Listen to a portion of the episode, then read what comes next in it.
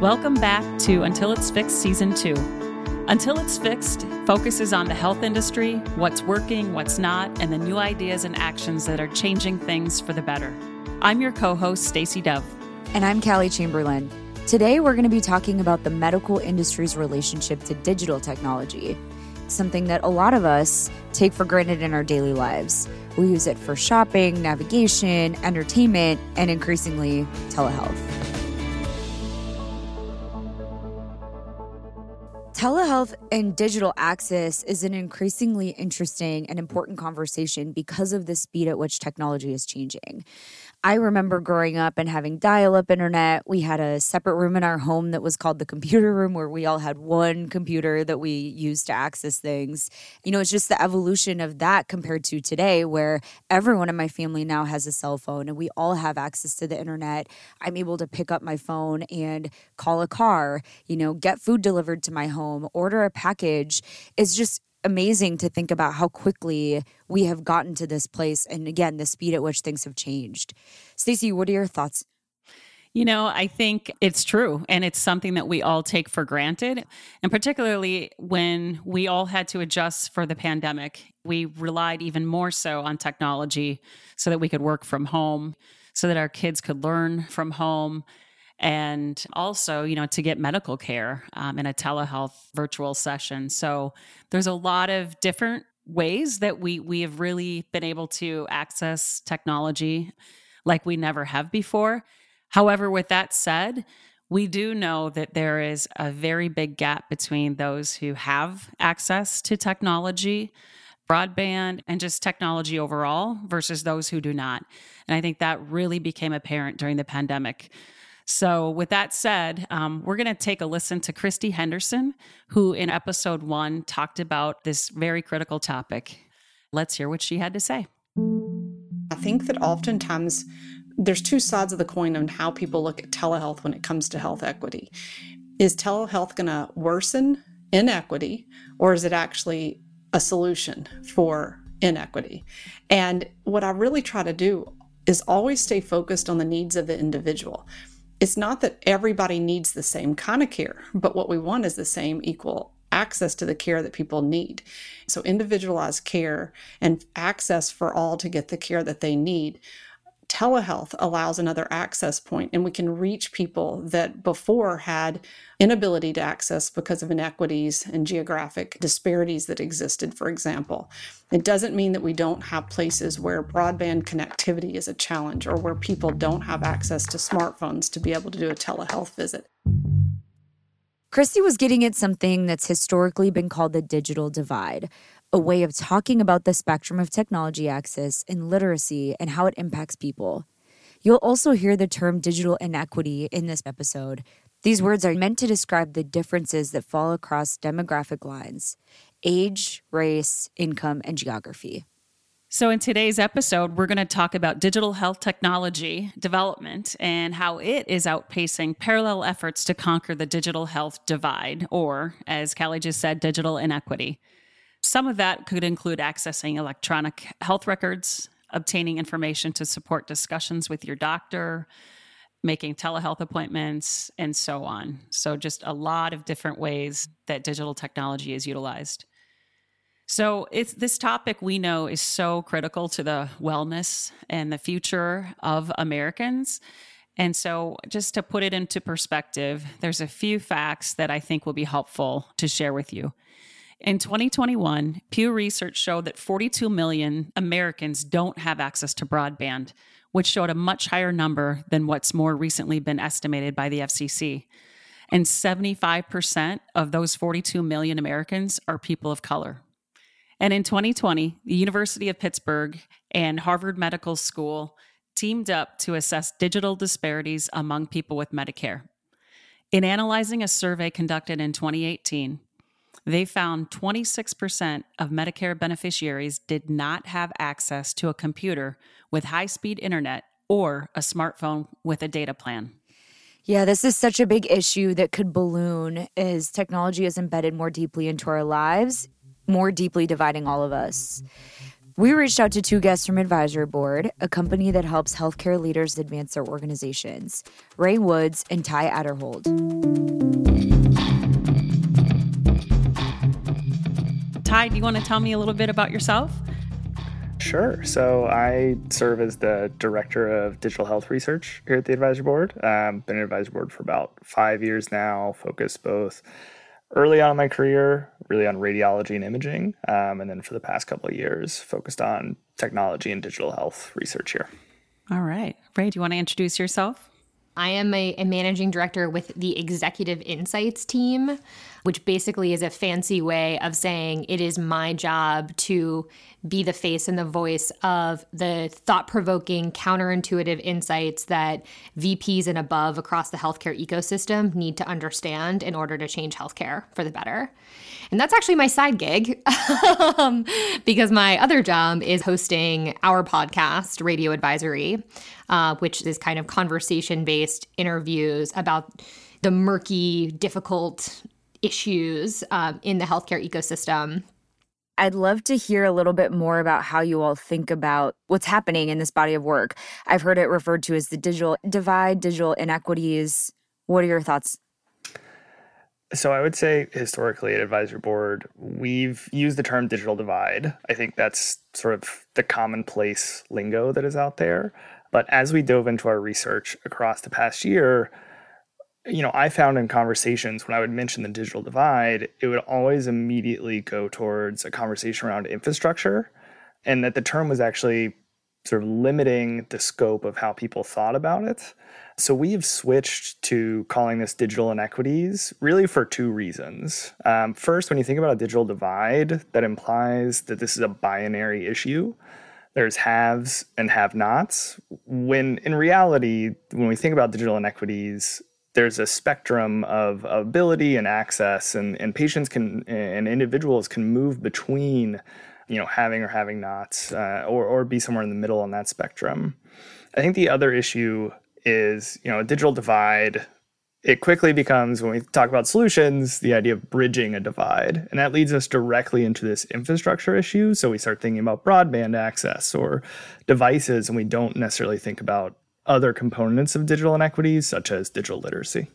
And I think it's important to mention that anybody who has a strategy or an initiative to bridge the digital divide has good, positive, strong intentions we want to make sure that we're being as accurate as possible and we're thinking ahead about the downstream implications of even some of our most well intentioned efforts.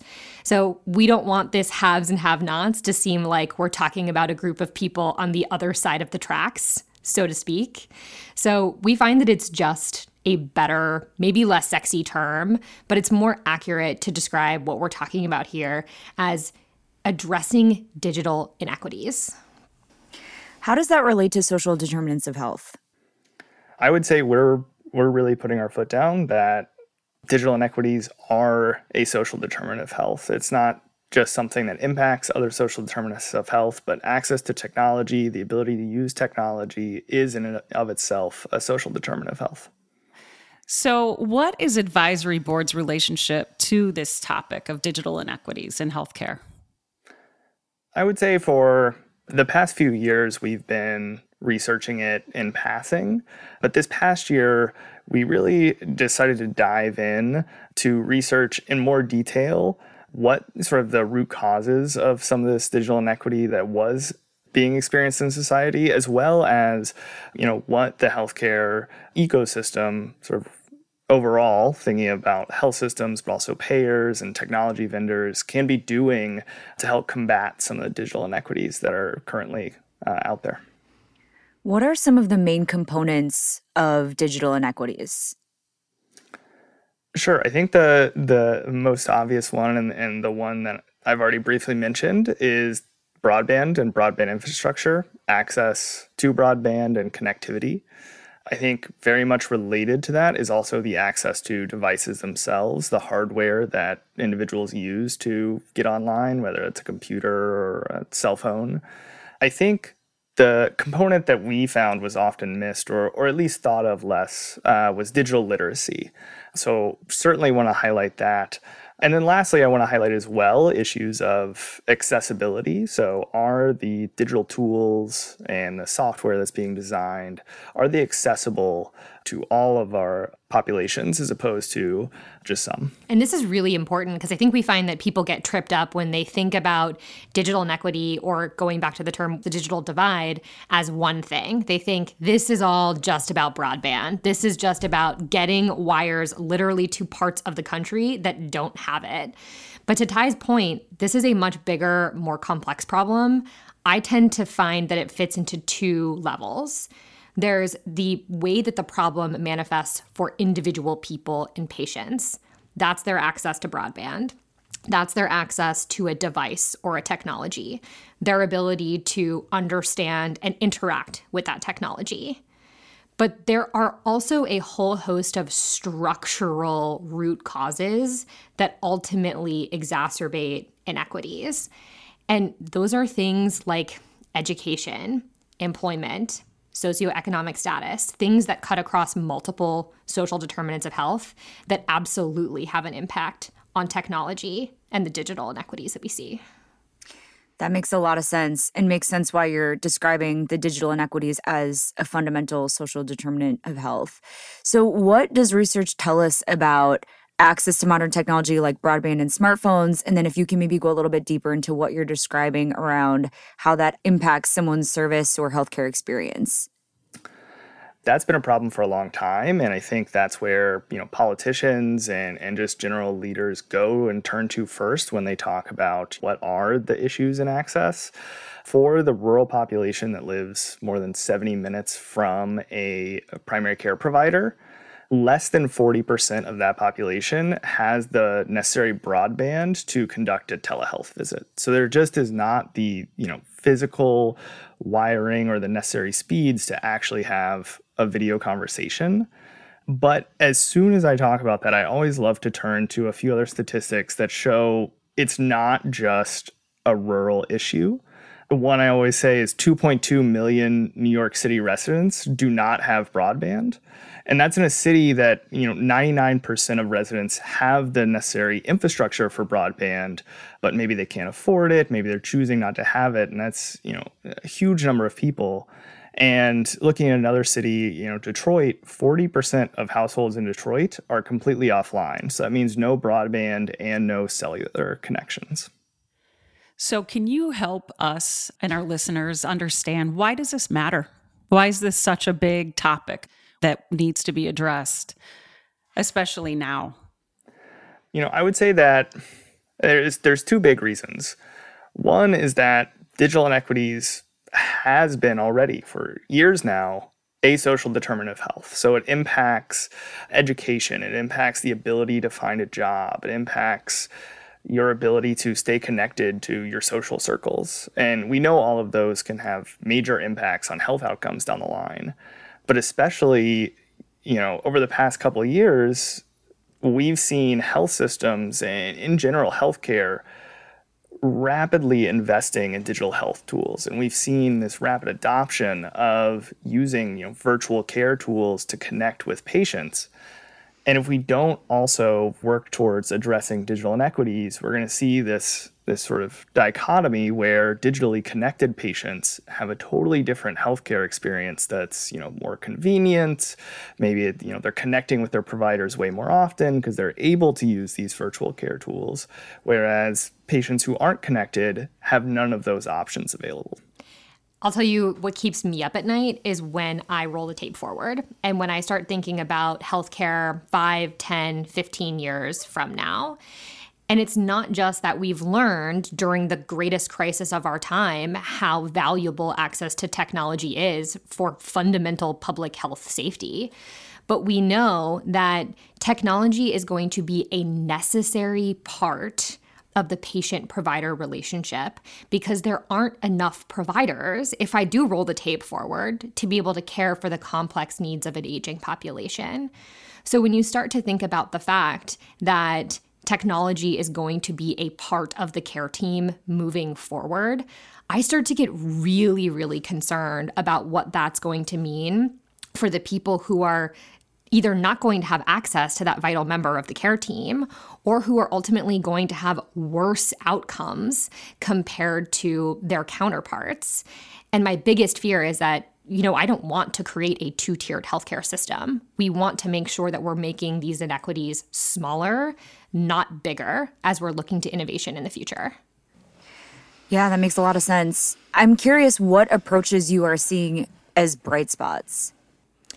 I just sort of ragged on innovation as being something that, if we're not careful, could make the problem worse.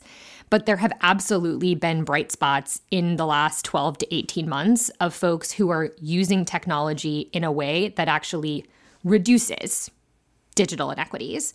My favorite comes from an organization in my home state of Ohio, ProMedica, who is really, really smart when it comes to the data backbone behind a social determinants of health strategy.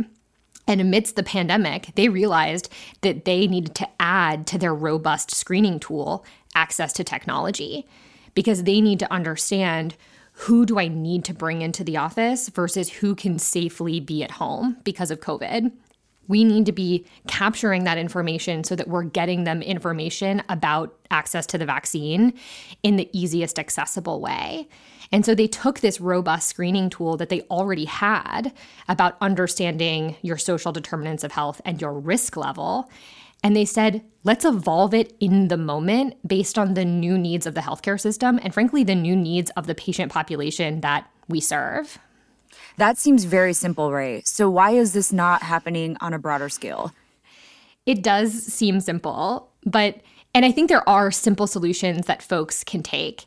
I am willing to bet that every single provider that is listening to this podcast has a structure for capturing patient information when they come to the office. But the problem is, I'm not sure that that is systemized. Or they might have pockets where they're really trying to capture extra information because it's a care management gap, or because they know they're dealing with a high cost of care patient, a cancer patient, somebody with chronic kidney disease, et cetera it is a lot harder to say we're not just doing this for a subset of patients or for a location. And we need to do this for every single visit at every single provider location that we have. And that's where the, the kind of systemness that's required to make this data backbone a regular part of the patient physician relationship, that's where things start to fall apart. I'll give one example that, that we heard in the research that really made me feel positively about where where healthcare could go here uh, comes from Seattle Children's Hospital. And they have a very robust loaner device program. So patients who who come into the hospital um, as they're leaving, if they might need follow up care or or just in general, um, maybe they live far away, to be able to connect to the physicians. They will offer patients loaner iPads and they they will offer that even before they have a conversation around, you know, if that patient has broadband access or not. So they're really trying to you know, not make assumptions about who does or who doesn't, not make assumptions around, you know, they would certainly ask us if they needed it. Instead, they they proactively offer these devices. And these devices can be used to connect back to the health system. So they come with a built in hotspot. But one small piece that I particularly liked is that they don't limit how that hotspot can be used. So that hotspot can also be used to help, you know, for those kids when they want to do homework. That hotspot can be used for the family to Skype with another family friend or, or uh, family member. And so they're really impacting not just their immediate ability to connect with the patient, but this program from Seattle Children's also impacts, you know, overall that kid's health. Um, and I think that can be so powerful.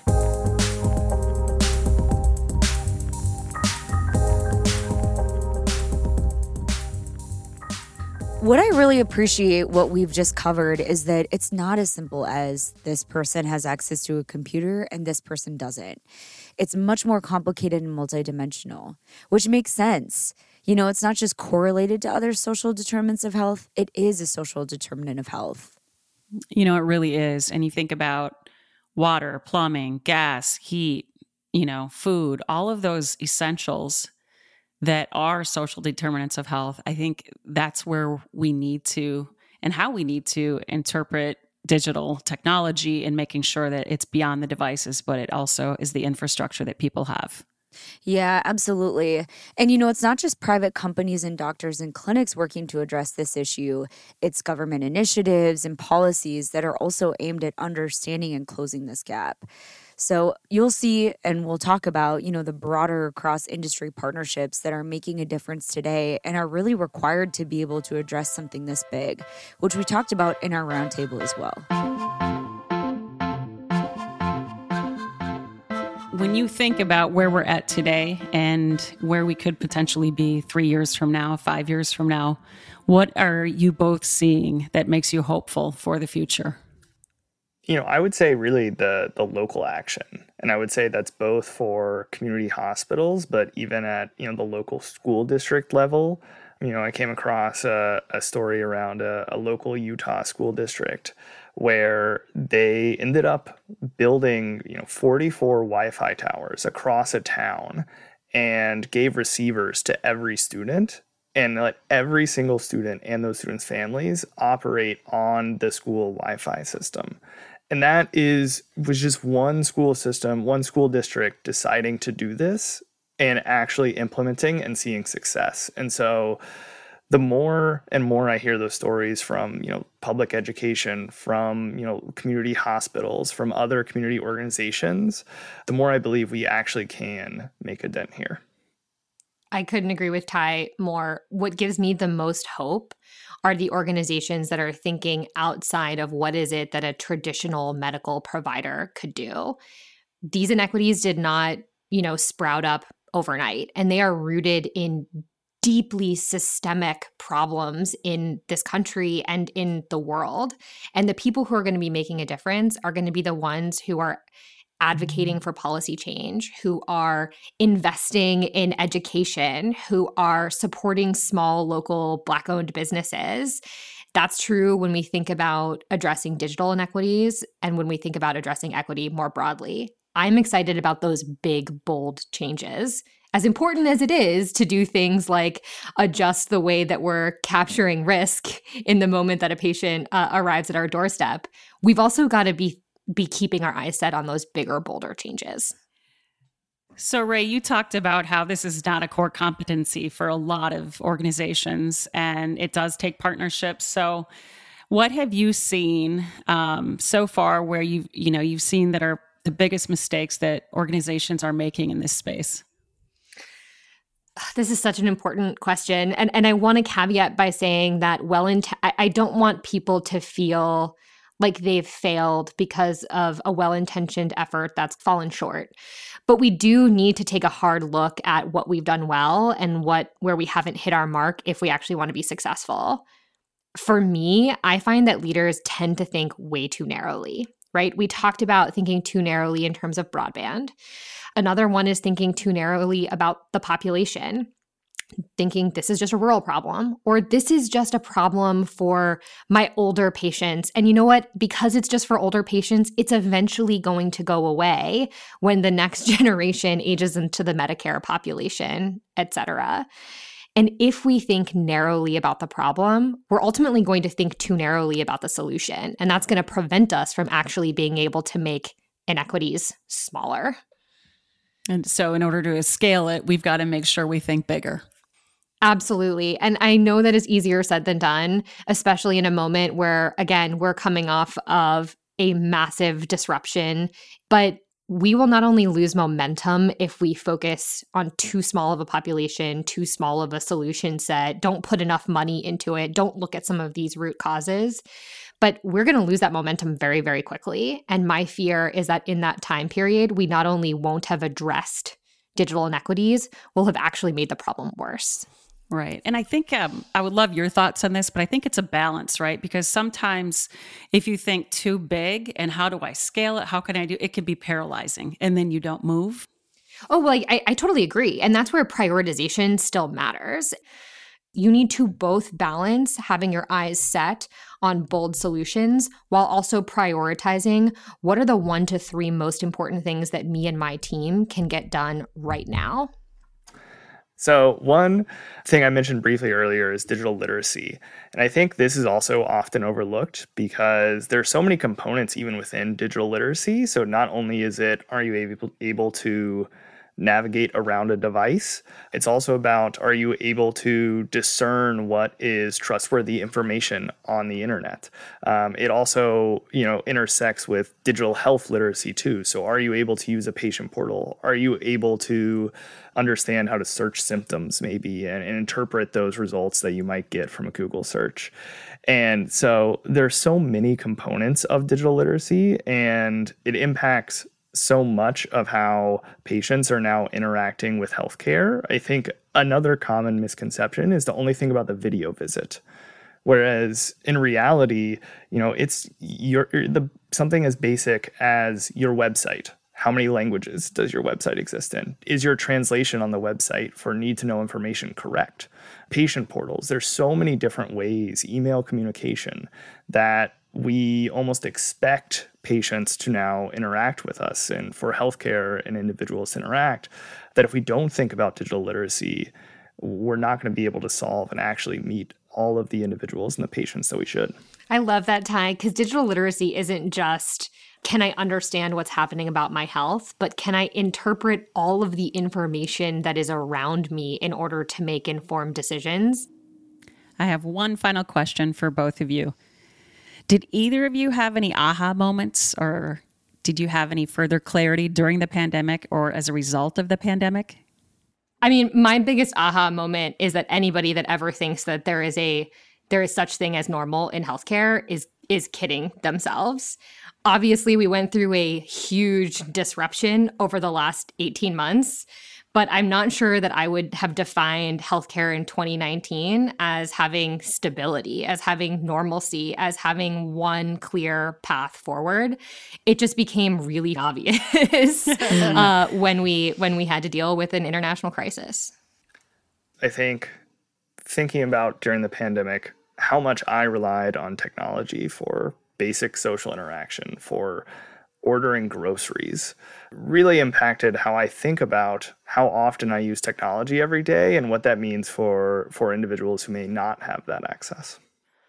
Thank you so much Ty and Rae for all of your expertise and really thank you very much for everything that you're doing for the health system for providers, patients. You are making a difference and a big impact and we are very lucky to have you. Thank you. Yeah, thanks for having us.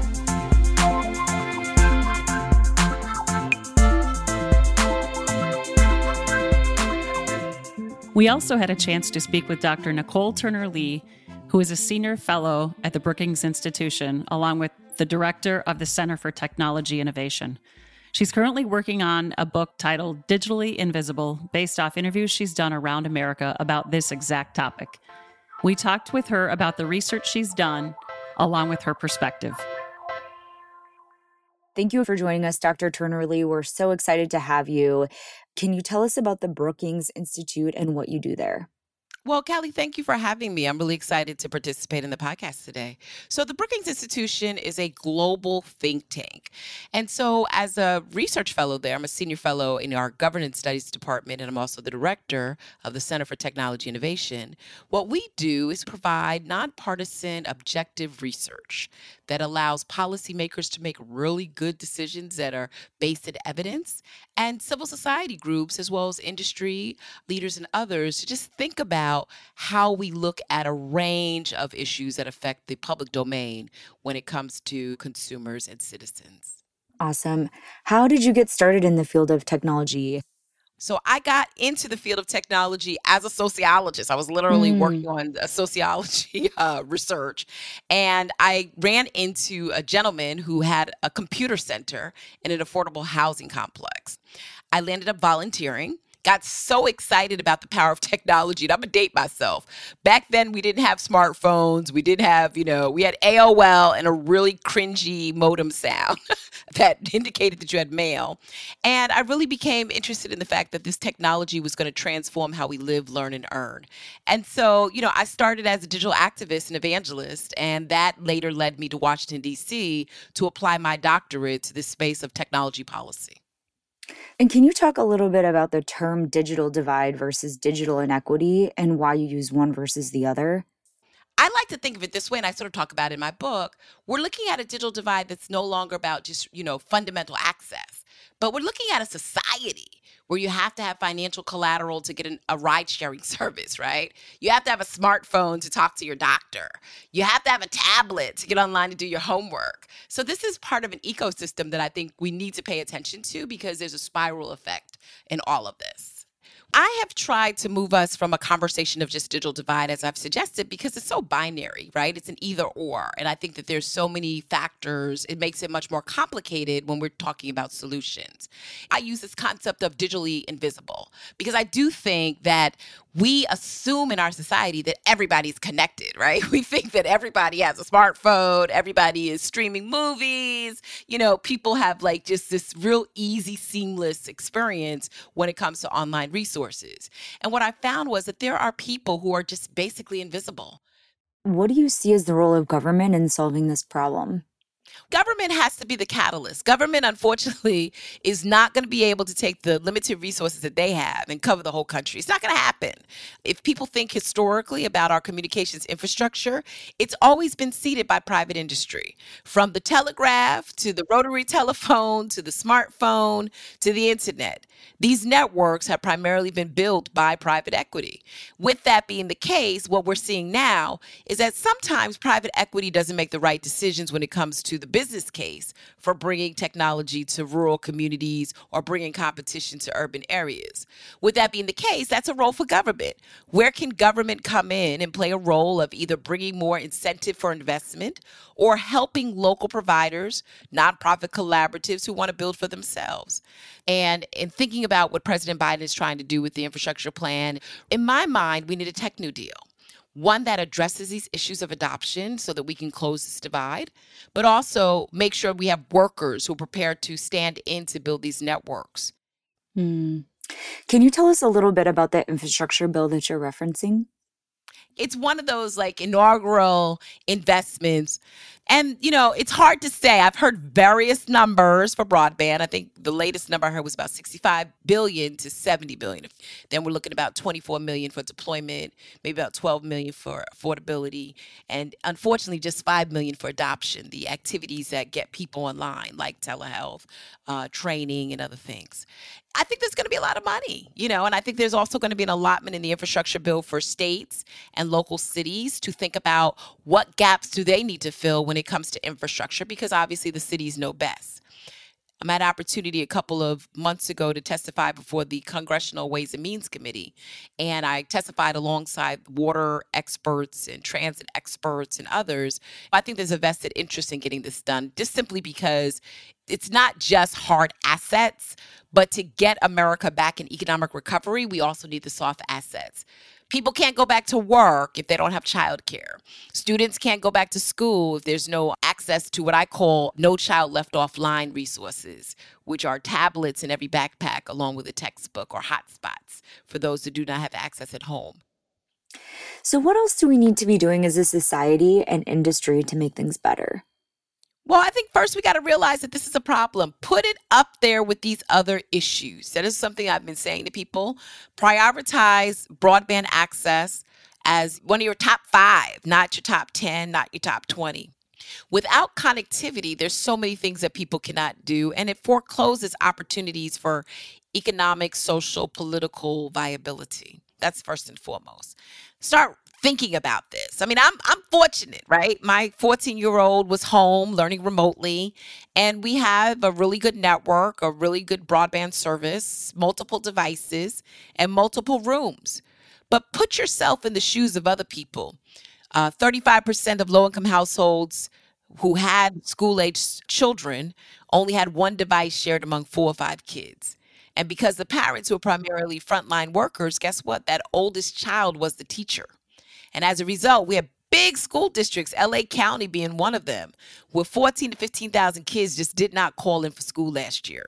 And, you know, as a result, we're actually looking at some educational declines that we're going to have to deal with because it's going to impact those that are most vulnerable. Put ourselves in the shoes of other people and let's figure out, you know, how we can actually turn the tables so the technology goes back to being a place to solve problems. Yeah, those are great points. And I'm wondering what you think about how we can plan for a long term approach that doesn't wind up creating or reinforcing inequity, even if it's, you know, not something that's intentional. We need a comprehensive plan for what the technology ecosystem looks like. That is part of the planning of our water systems, transit systems, and others. I think it's important that we have a plan for interagency cooperation and support. What is Health and Human Services doing to, you know, promote telehealth? How is that telehealth being promoted among the Veterans Affairs Division? How does that fall back into the schools? We just need more coordination. And I think finally, every industry should be thinking about where does digital fall for them? You know, they say when the train leaves the station, it's very hard to get a ticket until the next one comes. well, guess what? The train has left the station and it's accelerating. And so until we understand how to jump on that Acela and make it right, we're going to be sitting here trying to figure this out another time. And that's what I'm afraid of. What successes have you seen in this area? You know, I've seen a lot of successes. I've met a lot of wonderful people. You know, there's Dr. Kathy Trimble, who is a a principal that I met in Marion, Alabama, which was the birthplace of the Selma riots. K through 12 consolidated school based on some state performance uh, challenges. She introduced a one to one solution for her kids prior to the pandemic under former President Barack Obama's Connect Ed initiative. Every student in her school had a tablet. There's a woman that I met on my tour, uh, Helen. She's an 80 plus year old woman who has a tech center in Cleveland. she brings the senior citizens over. And at first, I thought that all they do is get together to actually create the church bulletin, but they actually are talking to each other on how to keep senior citizens safe online and sharing with their friends, you know, different privacy um, programs and digital literacy training programs, all out of this small storefront that sits next to a local barbershop in her local neighborhood. She's been doing it for 20 years. There are people that I know that are working in rural areas that are ensuring that tribal lands have a voice at the table when it comes to federal policy making. Uh, one champion that I recently met over at the National Congress of American Indians just spoke about the importance of ensuring that we do not leave uh, tribal lands behind. Because what some people don't realize is that they they experience some of the highest systemic inequalities and consequences of poverty, you know, more so than any other population. And it's not a surprise given what we have done to their communities. I could go on and on and on. Did you have any aha moments or any further clarity during the pandemic or as a result of the pandemic? I think the aha moment I realized, particularly, and this is a serious note, unfortunately, we lost a lot of people in my family to COVID um, mm. because I'm from New Rochelle, New York, where the impetus was for the viral infection outbreak. And, you know, I realized my aha moment is that life is not promised. And so you've got to live your life to its fullest. And that's what I'm doing in my work and in my free time and among my loved ones. What is giving you hope right now? My children. What gives me hope is the fact that they were resilient enough to get through this pandemic. You know, my son was a COVID graduate, no prom, no homecoming, no college tours. And he finished his first year of college and he survived and he's being resilient and bouncing back. And they give me hope that the babies will teach us old folks how to get back into the swing of, of what society should look like. Yeah. Well, thank you again for coming on. This was great. It was great to learn more about you and the work that you're doing. We appreciate it.